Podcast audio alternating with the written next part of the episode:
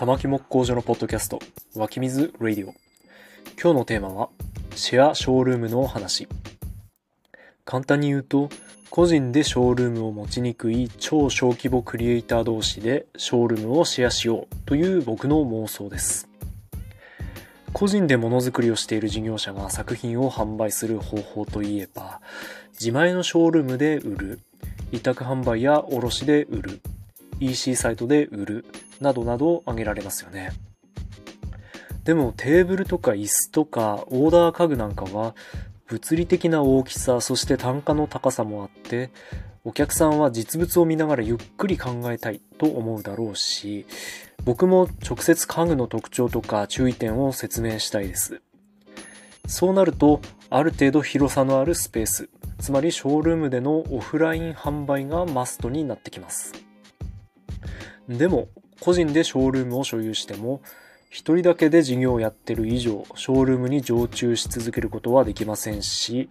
仮に週末だけ常駐するスタイルや予約が入った時だけ対応するスタイルにするならば、そのためにわざわざ物件を借りるのはちょっともったいないですよね。僕は今のところ自分の工房で家具をお見せすることしかできない状態でして、木工機械の隙間になんとかテーブルとか椅子とかを置いております。ただ工房は木くずで汚いので、あんまりウェルカムウェルカムとはちょっと申し訳なくて言いづらい面があります。なので将来的には工房に隣接した綺麗なショールームを持ちたいなぁと、そこでちゃんと家具の説明を体験してもらえるような空間を作りたいなぁと思っています。では、それまでの間、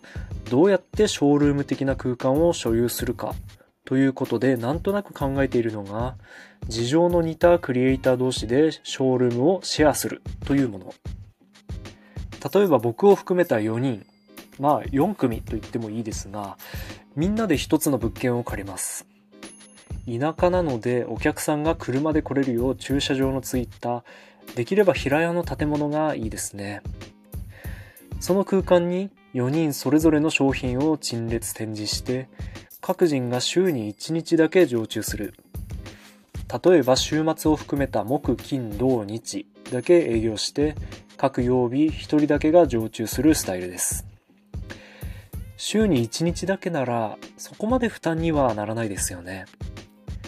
もちろん来れるようなら2人3人常駐してもいいですね。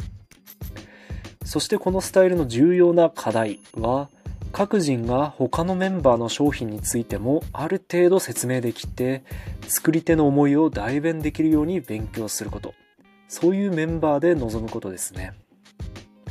まあ、これはなかなか大変かもしれませんが、例えば SNS で向こう1ヶ月分くらいの各人の滞在スケジュールを告知しておけば、お客さんとしても目当てのクリエイターに会えないなんていう空振りを避けられる気がします。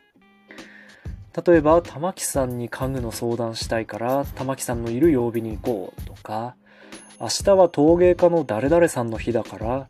ちょっと会ったことないけど行ってみようかなとか、そういう計画が立てやすいのかなと思います。しかも在廊の告知をしておけば、クリエイターとしても制約につながりやすいですよね。あと、ジャンルの違うクリエイターの作品同士が互いを引き立て合うこともあるかもしれませんよね。例えば僕のダイニングテーブルの上に会津木綿のランチョンマットが敷かれていてその上に僕の木製のトレイが置いてあってその上に陶芸作家さんの器が置いてあってっ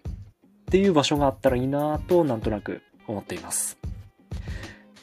ではこの妄想を実現しようと思ってもちょっと不安というかまずは1ヶ月ぐらいお試しでやってみたいなぁと思っちゃいます。